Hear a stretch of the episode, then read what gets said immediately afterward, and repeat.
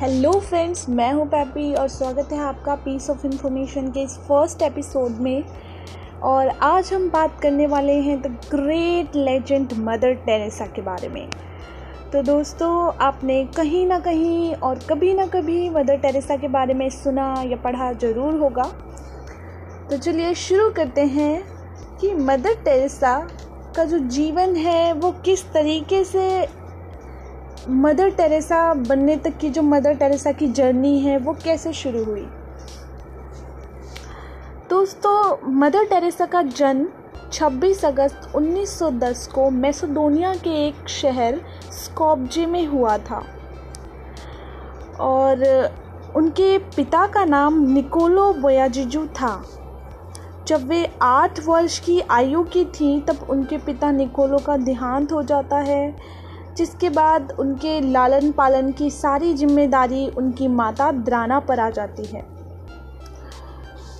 दोस्तों, mother Teresa का जो नाम है, वो वास्तविक नहीं है। ये नाम उन्हें नन बनने के बाद मिला था और उनका जो वास्तविक नाम है, वो है एग्नीस गोंजा मदर टेरेसा एक अल्बेनियन कंट्री की निवासी थी तो गोंझा जो अल्बेनियन भाषा में इसका अर्थ है, वो होता है फूल की कली। दोस्तों, मदर टेरेसा के पाँच भाई बहन थे, जिनमें से जब मदर टेरेसा का जन्म हुआ था, उस दौरान उनकी सात वर्ष की एक बहन और दो वर्ष का एक भाई था और दो भाई बहनों की मृत्यु हो चुकी थी। दोस्तों, मदर टेरेसा हम लोगों की ही तरह एक आम लड़की थी, लेकिन बचपन से ही वह पढ़ाई लिखाई में बहुत ही बेहतरीन थी और पढ़ाई लिखाई के साथ साथ उन्हें गाना गाना भी बहुत पसंद था।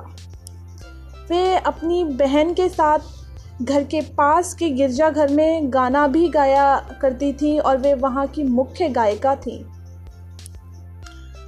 दोस्तों, ऐसा सुनने में और पढ़ने में कहा है कि आ, मदर टेरेसा जो है वो बचपन से ही एक समाज सेविका बनना चाहती थी। उनके अंदर ये भावना बचपन से ही थी। और उनकी यही भावना जब वे 18 वर्ष की होती हैं तो बहुत ज़्यादा प्रबल होने के कारण वे एक नन बनने का पूरी तरीके से फैसला ले लेती हैं। और नन बनने के लिए वे सिस्टर ऑफ़ लोरेंटो नाम के एक ऑर्गेनाइजेशन में अपने आप को शामिल कर लेती हैं। दोस्तों, सिस्टर ऑफ़ लोरेंटो में शामिल होने के बाद वे कुछ समय पश्चात ही आयरलैंड चली जाती हैं और वहाँ अंग्रेज़ी भाषा का अध्ययन करती हैं।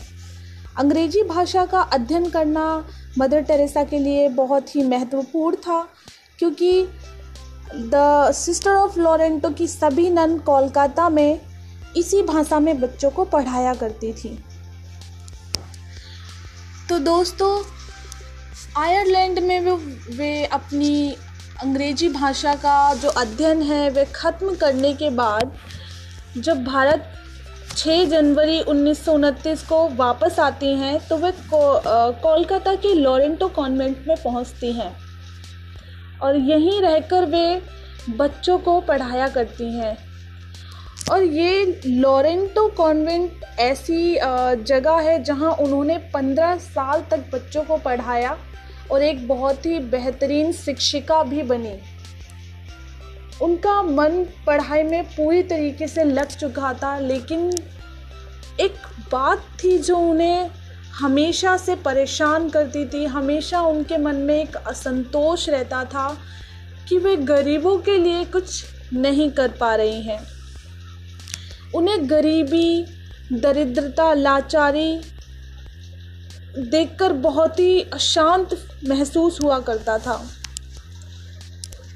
दोस्तों, सन 1944 में वे लोरेंटो कॉन्वेंट में एक हेड मिनिस्ट्रेस की जो पोस्ट होती है, उसमें आ जाती हैं और वे वहाँ की मुखिया बन जाती हैं। लेकिन दोस्तों, आपको पता ही होगा कि 1943 में कोलकाता के हालात बहुत ही बुरे थे। भूखमरी और गरीबी से लोगों का बहुत बुरा हाल था। अकाल के कारण काफ़ी लोगों की मौत हो चुकी थी। और बड़ी संख्या में लोग गरीबी से बेहाल थे। और ये अकाल की जो स्थिति थी, ये पूरी तरीके से कोलकाता को तोड़ चुकी थी। और इस पर भी 1946 में जो हिंदू मुस्लिम दंगे होते हैं कोलकाता में, मानो जैसे शहर एक नर्क में बदल चुका हो, ऐसे हालात वहाँ पर उत्पन्न हो जाते हैं।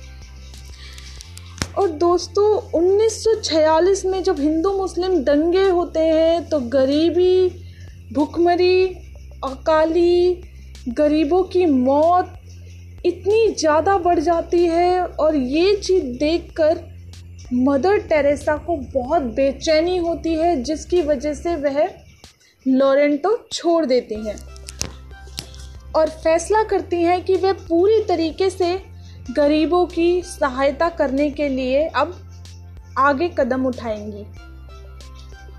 और यही वो वर्ष होता है जब आ, मदर टेरेसा गरीबों के लिए आ, कुछ करने की इच्छा को लिए अपने आप में एक फैसला ले चुकी होती हैं कि अब वे सिर्फ़ और सिर्फ़ गरीबों के लिए ही कार्य करेंगी।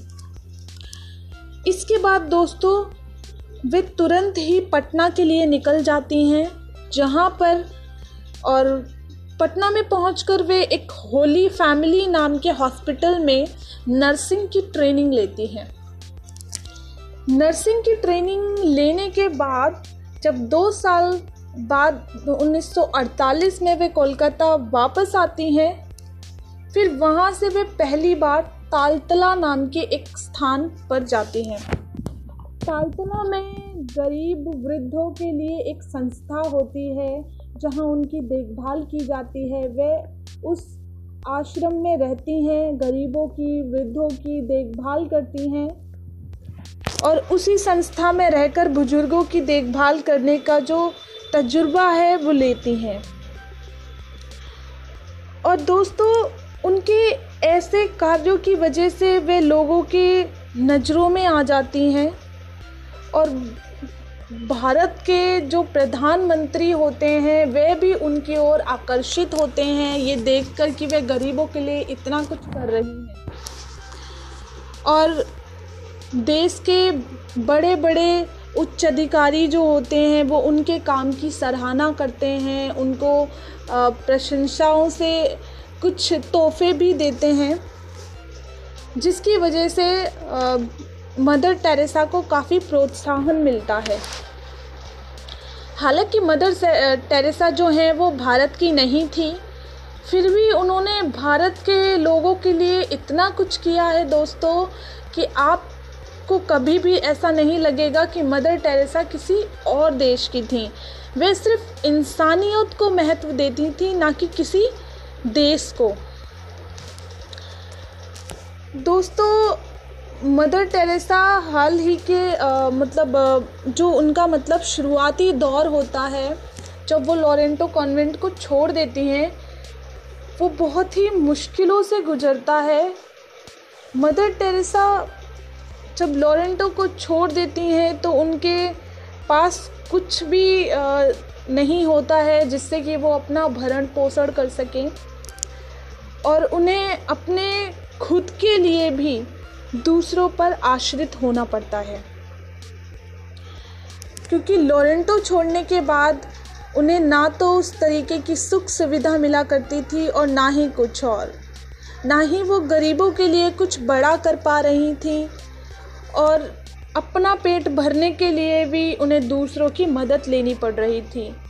ऐसे में हालात बहुत ही बिगड़ते जा रहे थे। मदर टेरेसा को ऐसा लग रहा था कि शायद उन्होंने लॉरेंटो कॉन्वेंट को छोड़ के गलती कर दी। उन्हें लग रहा था कि शायद उनका लिया गया ये कदम ठीक नहीं है।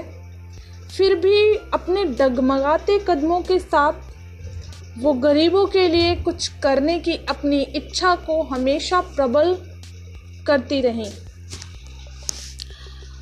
और दोस्तों 7 अक्टूबर 1950 को उन्हें वैटिकन से मिशनरी ऑफ़ चैरिटी की स्थापना करने की अनुमति मिल गई। और ये जो मिशनरी ऑफ़ चैरिटी की स्थापना थी, इस संस्था का उद्देश्य था भूखों, निर्वस्त्रों, बेघरों, लंगड़े, लूलों, अंधों और जो चर्म रोग से ग्रसित लोग थे ऐसे लोगों की सहायता करना, जिनके लिए समाज ने भी कोई जगह नहीं छोड़ी हो, समाज ने भी उनकी मदद ना की हो। दोस्तों, जब मिशनरी ऑफ़ चैरिटी की शुरुआत हुई थी, तब उसमें मात्र तेरह लोग ही शामिल थे। और आज ये तेरह लोगों की जो संख्या है बढ़कर चार हज़ार कुछों से भी ज़्यादा हो चुकी है। और ये दुनिया के अलग अलग हिस्सों में काम करते हैं। दोस्तों, मदर टेरेसा की मृत्यु के समय उन्नीस में आपको पता है चार हज़ार से भी ज़्यादा सिस्टर इस असहाय, बेसहारा और शरण जो शरणार्थी होते थे, अंधे, बूढ़े, गरीब, जो बेघर लोग होते थे जिन्हें एड्स जैसी बीमारियाँ होती थी और प्राकृतिक आपदाओं से जो प्रभावित लोग हुआ करते थे ऐसे लोगों की ये जो आ, आ, हैं सिस्टर्स हैं वो आज भी मदद कर रही हैं। आज भी मदर टेरेसा की वो पहल इस आ, संस्था के रूप में काम कर रही है। दोस्तों मदर टेरेसा ने दो संस्थाएँ खोली थी, जिनमें से पहली संस्था थी निर्मल हृदय और एक निर्मला शिशु भवन। निर्मल हृदय में वो असाधारण रूप से जो लोगों को बीमारियाँ होती थी, जैसे हम और आप जानते हैं, छुआछूत की बीमारी, एड्स की बीमारी, ऐसे जो रोगी हुआ करते थे और जो गरीब जिनकी आ, समाज ने जिन्हें अपने से दूर कर दिया हो जो समाज के एक अलग हिस्से के हों ऐसे लोगों की इस निर्मल भवन में मदद की जाती थी और उनको सहायता दी जाती थी। और दोस्तों निर्मला शिशु भवन जो उनकी दूसरी संस्था थी वो अनाथ बच्चों और जो बेघर बच्चे थे, उनके लिए यहाँ पर काम किया जाता था। अब बात करते हैं दोस्तों, मदर टेरेसा ने जो इतने सारे काम किए थे गरीबों के लिए, इतनी मुश्किलें उठाई थी उनके लिए, ये सब करने पर जो उन्हें पुरस्कार मिले थे, वो कौन कौन से थे? दोस्तों, सन उन्नीस सौ बासठ में भारत सरकार की ओर से मदर टेरेसा को पद्मश्री अवार्ड दिया गया था और 1980 में सर्वोच्च नागरिक सम्मान, यानी भारत रत्न से उनका सम्मान किया गया। और इसके पाँच साल बाद ही, यानी उन्नीस सौ पचासी में अमेरिका ने भी उन्हें मेडल ऑफ़ फ्रीडम से सम्मानित किया। और कुछ फंड के लिए कुछ डॉलर पैसे भी उन्हें मिले थे। दोस्तों, मानव कल्याण के लिए किए गए जो उनके कार्य थे, उसके लिए मदर टेरेसा को नोबेल शांति पुरस्कार भी मिला था और मदर टेरेसा को ऐसे काफ़ी पुरस्कारों से सम्मानित किया गया था। हालाँकि उनके लिए जितना भी किया गया हो, वो कम था क्योंकि उन्होंने एक ऐसे समाज के लिए सहायता का हाथ बढ़ाया था, जिसे खुद समाज ने भी दरकिनार कर दिया था। दोस्तों नोबल शांति पुरस्कार से जो एक लाख बयानवे हज़ार डॉलर की जो धनराशि उन्हें मिली थी वो उन्होंने गरीबों के लिए एक फंड के तौर पर इस्तेमाल करने का फैसला किया था। दोस्तों, इन सब में मदर टेरेसा की उम्र जो थी, वो धीरे धीरे बढ़ती जा रही थी और बढ़ती उम्र के साथ साथ उनका स्वास्थ्य भी बिगड़ता जा रहा था। और ऐसे ही हालात में वर्ष उन्नीस सौ तिरासी में तिहत्तर वर्ष की आयु में उन्हें पहली बार दिल का दौरा पड़ा। और इसके बाद वे अक्सर बीमार रहा करती थी।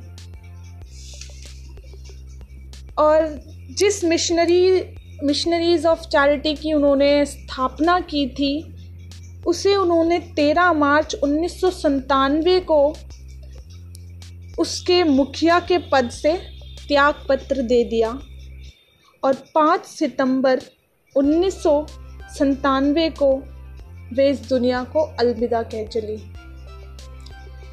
दोस्तों, ऐसी महान लेडी के बारे में आप और हम जितना चाहें भला सोच लें और कुछ कर लें, शायद वो कम होगा। क्योंकि उन्होंने गरीबों के लिए इतना कुछ किया, अपनी सारी उम्र गरीबों के लिए दी है। और उनके सिर्फ़ कार्य ही नहीं, उनके जो विचार थे, उनसे भी आपको ऐसा ही प्रतीत होगा जैसे कि खुद मदर टेरेसा जो है, किसी फरिश्ते के रूप में आई हैं। तो आपको हम उनके कुछ ऐसे ही शब्दों से रूबरू कराएँगे। मदर टेरेसा के शब्द थे, दया और प्रेम भरे शब्द छोटे हो सकते हैं लेकिन वास्तव में उनकी गूंज अनंत होती है। यह महत्वपूर्ण नहीं है कि आपने कितना दिया, बल्कि यह कि देते समय आपने कितने प्रेम से दिया। तो दोस्तों, आज का हमारा यह एपिसोड यहीं ख़त्म होता है और देखते रहिए, सुनते रहिए हमारा ये पॉडकास्ट। फिर मिलते हैं अगले एपिसोड में। बपाए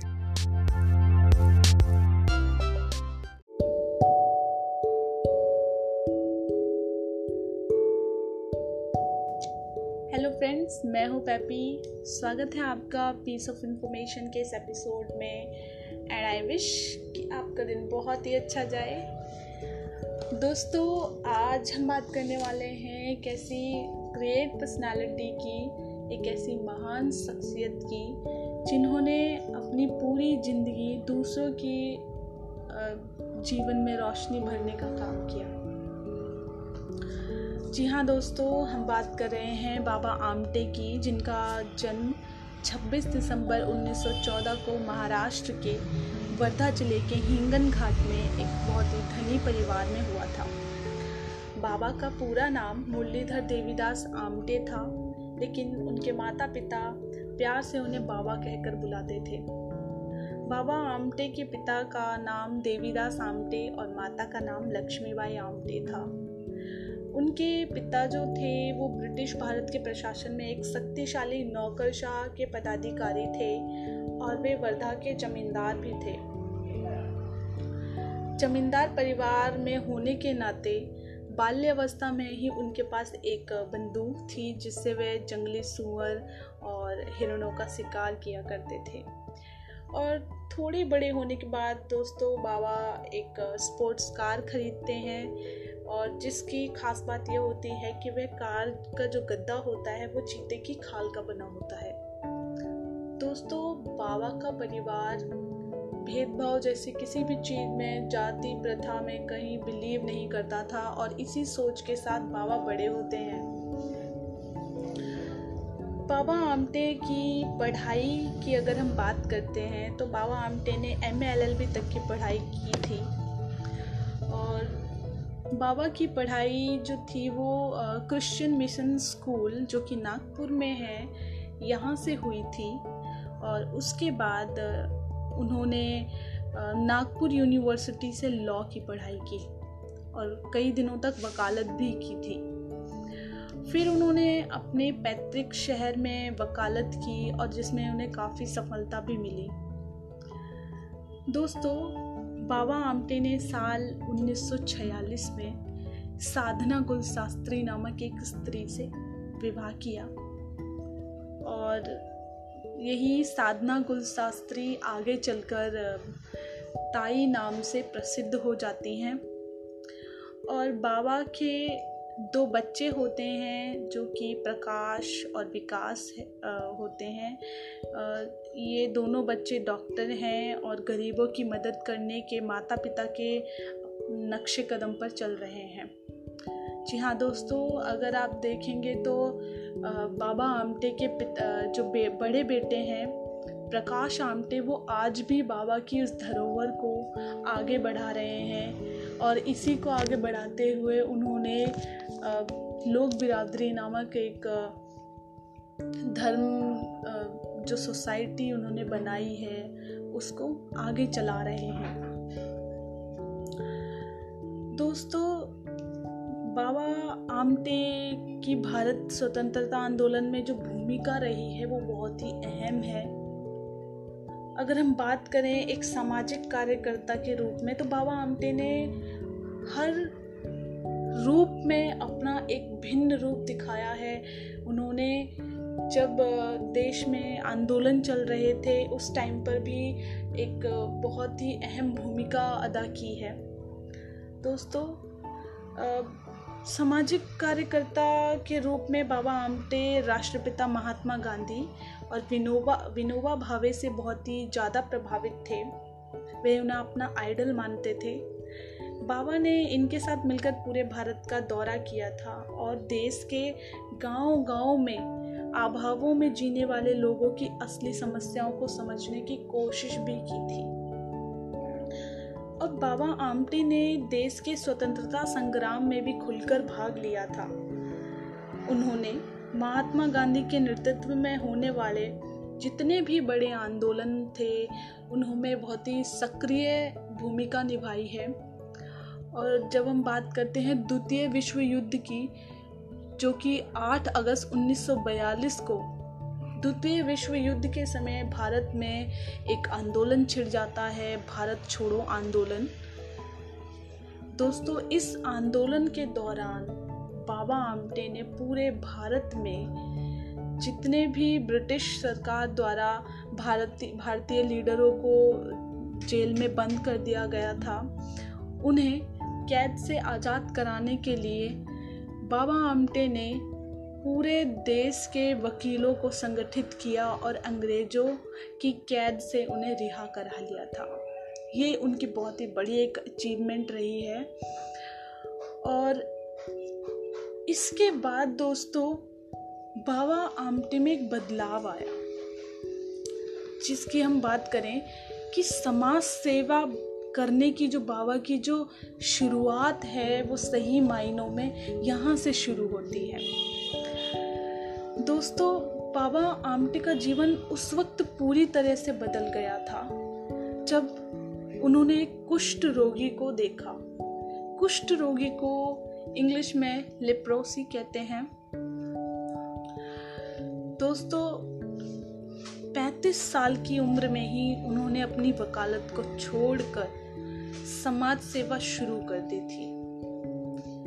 और जब उन्होंने पहली बार एक कुष्ठ रोगी को देखा तो इस घटना से उन्हें जरूरतमंदों की मदद के लिए एक प्रेरणा मिली। उन्होंने कुष्ठ रोगियों की सेवा के लिए आनंद भवन नामक एक संस्था की स्थापना की। जब उन्होंने एक कुष्ठ रोगी के मरीज़ को देखा तो बाबा के मन में एक विचार आया जिसकी वजह से बाबा को बहुत ही आ, कह सकते हैं कि उनको महसूस हुआ कि एक कुष्ठ रोगी की जो हालत है वो किस तरीके से हो जाती है। और आगे चलकर आप देखेंगे कि बाबा ने कुष्ठ रोगियों के लिए ही बहुत कुछ किया है। उनका समाज सेवा का जो मेन पर्पस रहा है, वो कुष्ठ रोगियों के ऊपर ही रहा है। उनका उपचार करना, उनकी देखभाल करना, उनको एक शेल्टर प्रोवाइड करने का जो काम है, उनको, उनकी देखभाल करना, ऐसे बहुत सारे कार्य बाबा ने किए हैं। दोस्तों, जब पहली बार उन्होंने एक रोगी को देखा तो उनके मन में विचार आया कि व्यक्ति के शरीर, जब कोई कुष्ठ रोगी होता है तो उसका शरीर ही केवल खराब नहीं होता, बल्कि वह अपने जीवन जीने की इच्छा भी खो देता है। वह अपनी मानसिक ताकत खोने के साथ साथ अपने जीवन को भी खो देता है। दोस्तों, बाबा आमटे ने बहुत सारे ऐसे कार्य किए जिससे समाज के इस जो कुष्ठ रोगी के जो लोग जिन, जो इस बीमारी से पीड़ित थे, जिन्हें समाज अपने से अलग करके रखता था, उसके लिए उन्होंने पहल की, लोगों में जागरूकता फैलाई किस तरीके से उन्होंने अपनी लाइफ में ऐसे पीड़ित लोगों के लिए जो काम किए हैं, वो बहुत ही मायने रखते हैं दोस्तों। उन्होंने अपनी जीवन की मूलभूत सुविधाओं को आगे हटाकर अपना सारा जो जीवन है, वो ऐसे लोगों को दिया जिन्हें समाज ने कोई सहारा नहीं दिया था। बल्कि उन्होंने ऐसे लोगों के लिए कई आश्रम भी बनाए जहाँ पर ये लोग अपना देखभाल करवा सकते हैं, अपना जीवन बिता सकते हैं और ऐसे ही कई सारे जो लोग हैं जो इस बीमारी से पीड़ित हैं, वो अपनी देखभाल कर सकते हैं। और दोस्तों, आज की डेट में आनंद भवन में कॉलेज, स्कूल और और हम बात कर सकते हैं हॉस्पिटल। बहुत सारी ऐसी चीज़ें चलाई जा रही हैं जिससे कि इस सोसाइटी के लिए कुछ मदद मिल सके।